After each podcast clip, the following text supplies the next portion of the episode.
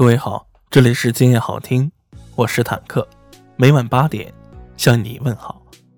前两天重温电影《成为简·奥斯汀》的时候，又看到了那句台词：“不在任何东西面前失去自我，哪怕是教条，哪怕是别人的目光，哪怕是爱情。”似乎我们的生命里总会发生一些不尽人意的事情，比如当你走得越远的时候。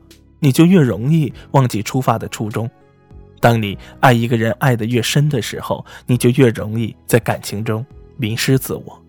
或许你把你爱的那个人当做生活的重心，而把其他的人和事都排在了后面。你说真爱就要不顾一切，就要不留余地，就要全身心的投入和付出。可是你知道吗？把所有的时间和精力都花在同一个人的身上，是很危险。而且不理智的，哪怕你再爱一个人，你都应该在此之外拥有独立的自我意识和可以单独生活的能力。好友泱泱和阿良在一起两年多了，阿良很照顾泱泱，他会在泱泱难过的时候及时出现在他的身边，也会在泱泱难以做决定的时候适时的给他建议。久而久之，泱泱沉醉在阿良的照顾和保护里。他在享受着对方的爱的同时，也开始把生活的重心偏向了对方。只是，大概即使一开始再顺利的感情，后来都逃不过崩塌的危机。两个人在一起久了，你就会发现，恋爱的过程中会不可避免的出现一些问题。而最怕的是，明明情况已经很严重了，你却还不自知。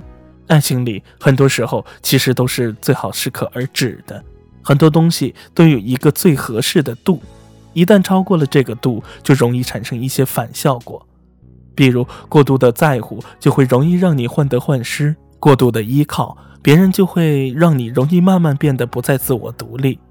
当你太过依赖一个人的时候，你就不得不面临一个问题：当分别到来的那天，你会感到难以承受的剜心之痛。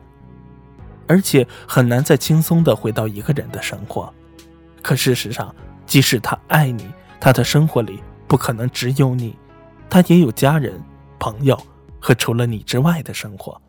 即使他足够强大，但这也不能成为你软弱和不求上进的理由。没有人可以一直当谁的保护伞，在这个离别已然是常事的年代，你不得不学会的就是，即使孤身一个人。都要有足够的勇气和能力迈步前行。